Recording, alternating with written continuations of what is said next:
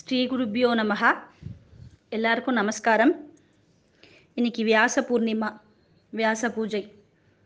வியாசருக்கு வேதவியாசருக்கு பூஜை பண்ணுற நன்னாள். உலகத்தில் இருக்கிற குருமார்கள் அத்தனை பேருக்கும் தன்னோட சிஷ்யா அத்தனை பேரும் பூஜை பண்ணுற திருநாள். ஸ்கூல்ஸ்லலாம் கூட பண்ணுவா. அவள் டீச்சர்ஸ் எல்லாருக்கும் குழந்தைகள் இன்னைக்கு பூஜை பண்ணுவா. பாட்டு கிளாஸ்ல எல்லாரும் எல்லாரும் அவாவா குருமார்களுக்கு இன்னைக்கு பூஜை பண்ணுவா. இந்த குரு குரு பூர்ணிமா அப்படிங்கிற நன்னாள் வியாச பூஜை வியாச பூர்ணிமான்னு தான் சொல்லுவா. பஞ்சாங்கத்துலேயும் அது வியாச பூர்ணிமான்னு தான் போட்டிருக்கு. அது எதுக்கு? இவ்வளோ உலகம் முழுக்க இத்தனை குருகள் இருக்கா? குருமார்கள். வேதவியாசருக்கு முன்னாடி நிறைய குருமார்கள் இருந்திருக்கா? அவருக்கு அப்புறமா நிறைய குருமார்கள் இருந்திருக்கா? அவாலாமும் நிறைய ந- சத் விஷயங்கள் பண்ணியிருக்கா?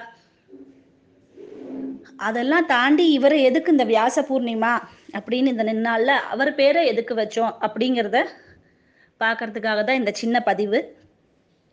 இவ்வளோ ரிஷிகளை தாண்டி சனாதன தர்மத்திலோட வேர்கள் அப்படின்னு சொல்றோம் இல்லையா? நான்கு வேதங்களை. பரமேஸ்வரனின் மூச்சு காற்றாக தான் இந்த நான்கு வேதங்களையும் சொல்றா. அப்பேற்பட்ட பரமேஸ்வரனின் நான்கு வேதங்கள் அவரோட மூச்சு காற்றாக கருதப்படும் நான்கு வேதங்களையும் நமக்கு அளித்தவர் வேதவியாசரே. அவர் வேற யாரும் இல்லை. வியாசாய விஷ்ணு ரூபாய வியாசரூபாய விஷ்ணுவே. விஷ்ணு சரஸ்நாமம் படித்த எல்லாருக்கும் தெரியும் இந்த வாக்கியம் அதில் வர்றது. வியாசர் தான் மகாவிஷ்ணு மகாவிஷ்ணு தான் வேதவியாசர் துஷ்ட நிகிரகத்துக்காக துஷ்ட சம்ஹாரத்துக்காக தசாவதாரங்களை பண்ணினார் நாராயணர் மகாவிஷ்ணு. அது தவிர தர்ம ஸ்தாபனத்திற்காக மட்டுமே தர்மத்தை நிலநாட்டுறதுக்காக தர்மம் எல்லாருக்கும் தெரியணும். அப்படிங்கிறதுக்காக நாராயணோட மகாவிஷ்ணுவோட அவதாரம் தான் இந்த வியாச அவதாரம். அது ஒரு காரணம் போருமா வியாச பூஜை பண்ணுறதுக்கு குரு பௌர்ணிமான்னா வியாச பௌர்ணிமான்னு சொல்றதுக்கு வியாச பூஜைன்னு சொல்றதுக்கு. இல்லை அதை தாண்டி நிறைய நிறைய நிறைய நிறைய சத் விஷயங்களை அவர் நமக்காக கொடுத்துட்டு போயிருக்கார். அப்பேற்பட்டவால தானே குருன்னு சொல்றோம் இல்லையா? குரு அப்படி அந்த வாக்கியத்துக்கு அந்த வார்த்தைக்கு என்ன அர்த்தம்னா நம்மளோட மன இருளை போக்குபவர். எங்க மனசுல இருள் இல்லையோ அங்க ஞானம் தானா வந்துடும் இல்லையா? மனசு கல்மிஷம் இல்லாம குழப்பம் இல்லாம தெளிவா இருந்தா எந்த ஒரு விஷயம் நம்மளால ஈஸியா கிரகிச்சுக்க முடியும். அந்த ஞானத்தை நமக்கு கொடுக்குறவா தான் குருமார்கள். அதில் சிறந்தவரா வேதவியாசர். அவரோட இந்த பௌர்ணமி தினத்துல அவரோட இந்த ஜெயந்தி நாளும் அவர் மகாபாரதத்தை நமக்காக பிரிச்ச எழுதின நாளும் இந்த குரு பூர்ணிமா நன்னாள்ல தான் இதை தாண்டி வேத தத்துவங்கள் ரகசியம் அது எல்லாத்தையும் நம்மளால ஈஸியா புரிஞ்சுக்க முடியுமா? வெறும் வேதம் படின்னு சொல்லிட்டா நான் வேதம் படிக்க முடியுமா? நீங்க வேதம் படிக்க முடியுமானா கிடையாது இல்லையா? அதுக்குன்னு தனியா பாடசாலைக்கு போறோம் குழந்தையில சேர்க்குறோம். அதுகள் பன்னெண்டு வருஷம் பத்து வருஷம் அங்க படிக்கிறது. இந்த மாதிரி படித்தா தான் வேதம் படித்தவான்னு ஒத்துக்க முடியும். ஏன்னா ஈஸியாக அவ்வளோ சீக்கிரமாக புரிஞ்சுக்க முடியாது. அதுக்கு நிறைய பிரயத்னம் வேணும் ப்ராக்டிஸ் வேணும். குரு இல்லாமல் அதை பண்ண முடியாது. ஆனால் ஈஸியாக அந்த வேத தத்துவங்களோட ரகசியங்களை வேதங்கள் இதை தான் உணர்த்துறது அப்படின்னு சொல்ல சொன்னீங்கன்னா அதை புரிஞ்சுக்க முடியும். அதை நம்ம எல்லாரும் புரிஞ்சுக்கிற மாதிரி பதினெட்டு புராணங்களாக நமக்கு கொடுத்தவர் வேதவியாசரே. நம்ம எல்லாருக்கும் தெரியும் விஷ்ணு புராணம். ஸ்கந்த புராணம் இந்த மாதிரி பதினெட்டு புராணங்கள் இருக்கு இல்லையா? இந்த பதினெட்டு புராணங்களையும் நமக்கு பிரித்து அழகா எழுதி கொடுத்தவர் வேதவியாசரே. அந்த பதினெட்டு புராணங்களும் வந்து அதுல இருக்கிற நுணுக்கங்களையும் ரகசியங்களையும் வேதத்தோட ரகசியங்களையும் நமக்கு தெளிவா ஈஸியா புரியுற மாதிரி. யூசர் ஃப்ரெண்ட்லி நம்ம யார் எடுத்து படிச்சாலும் புரியும் அதோட அர்த்தம். அந்த மாதிரி விவரிச்சிருக்கார் நம்ம வேதவியாசர். அடுத்தது சிருஷ்டி ஸ்திதி சம்ஹாரம். படைத்தல் காத்தல் ஒடுக்குதல். இந்த சம்ஹாரம்னா உடனே அழிக்கிறதுன்னு பொருள் இல்லை. ஒடுக்குதல். எல்லாத்தையும் சம்ஹாரம் பண்றா. என்ன பண்றா? ஸ்கந்த புராணத்துல முருகன் வந்து சம்ஹாரம் பண்ணார் அசுரனை. அவனோட கெட்டதெல்லாம் ஒடுக்கி அவனை சேவர் கொடியா தான் வச்சுட்டார் நீ வேண்டான்னு சொல்லல. சேவர் கொடியா வச்சுட்டார் மயிலா வச்சுட்டார் ஒடுக்குதல். க- கெட்டதெல்லாம் ஒடுக்கிறது படைத்தல் சிருஷ்டி ஸ்திதி காத்தல் சம்ஹாரம் ஒடுக்குதல்.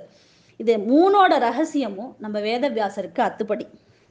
அதனால தான் ஸ்லோகத்தில் சொல்லும்போது கூட அவரை பற்றி ஸ்லோகத்தில் சொல்லும்போது கூட நான்கு முகம் இல்லாத பிரம்மா நான்கு கைகள் இல்லாத மகாவிஷ்ணு மூன்று கண்கள் இல்லாத பரமேஸ்வரன் மகேஸ்வரன் அப்படின்னு இவரை பூஜிக்கிறார். நான்கு வேதங்கள் பதினெட்டு புராணங்கள். இது தவிர இது எல்லாத்தையும் மக்கள் ஈஸியாக படித்து ஆத்ம ஞானம் கிடைக்கணும். அப்படின்னா நம்ம இல்லை இது இது நான்கு வேதங்களை என்னால் படிக்க முடியல. பதினெட்டு புராணங்கள் ரொம்ப பெருசாக இருக்குது படிக்க முடியல. கஷ்டமாக இருக்குது இதெல்லாம் என்ன சொல்ல வர்றது? எனக்கு ஈஸியாக புரியலையே. அப்படின்னு யோசிக்கிறவாளுக்கு இதையும் தாண்டி ஈஸியாக நீ இதை படி நல்லது நடக்கும். பொதுவாக என்ன சொல்கிறோம் நல்லெண்ணெய் விளக்கேற்றி ஆற்றுல வெயி.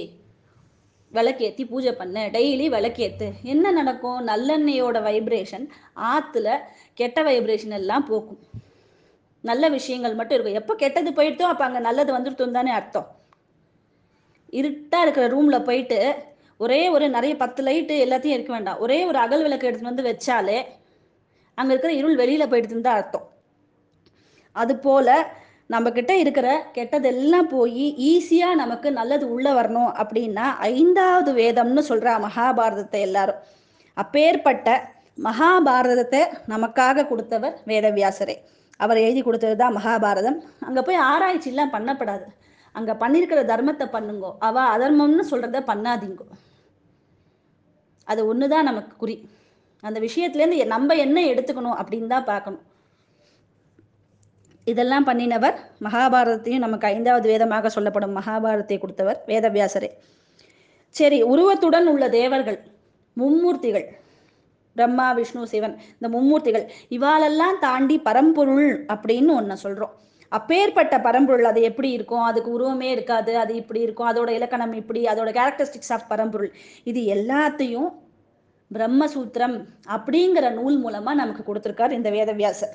ஏகமேவா த்விதீயம் அகம் பிரம்மாஸ்மி. இந்த மாதிரி வாக்கியங்கள்லாம் நம்ம கேள்விப்பட்டிருப்போம். இதெல்லாம் என்ன உணர்த்துதுன்னா பரம்பொருள் ஒன்றே. அப்பேற்பட்ட பரம்பொருள் எப்படி இருக்கும்? அதோட அம்சம் என்ன? அதோட கேரக்டரிஸ்டிக்ஸ் என்ன? இதெல்லாம் அழகா இலக்கணத்தோட சொல்லி வர்ணிக்கிறது தான் இந்த பிரம்மசூத்திர நூல். இதை நமக்கு கொடுத்தவர் வேதவியாசரே. இது தவிர பாரத தேசம் முழுக்க சன்னியாசிகள் அத்தனை பேரும் இந்த சாத்துர்மாசியம் இந்த நாலு மாசம் இருக்கு இல்லையா?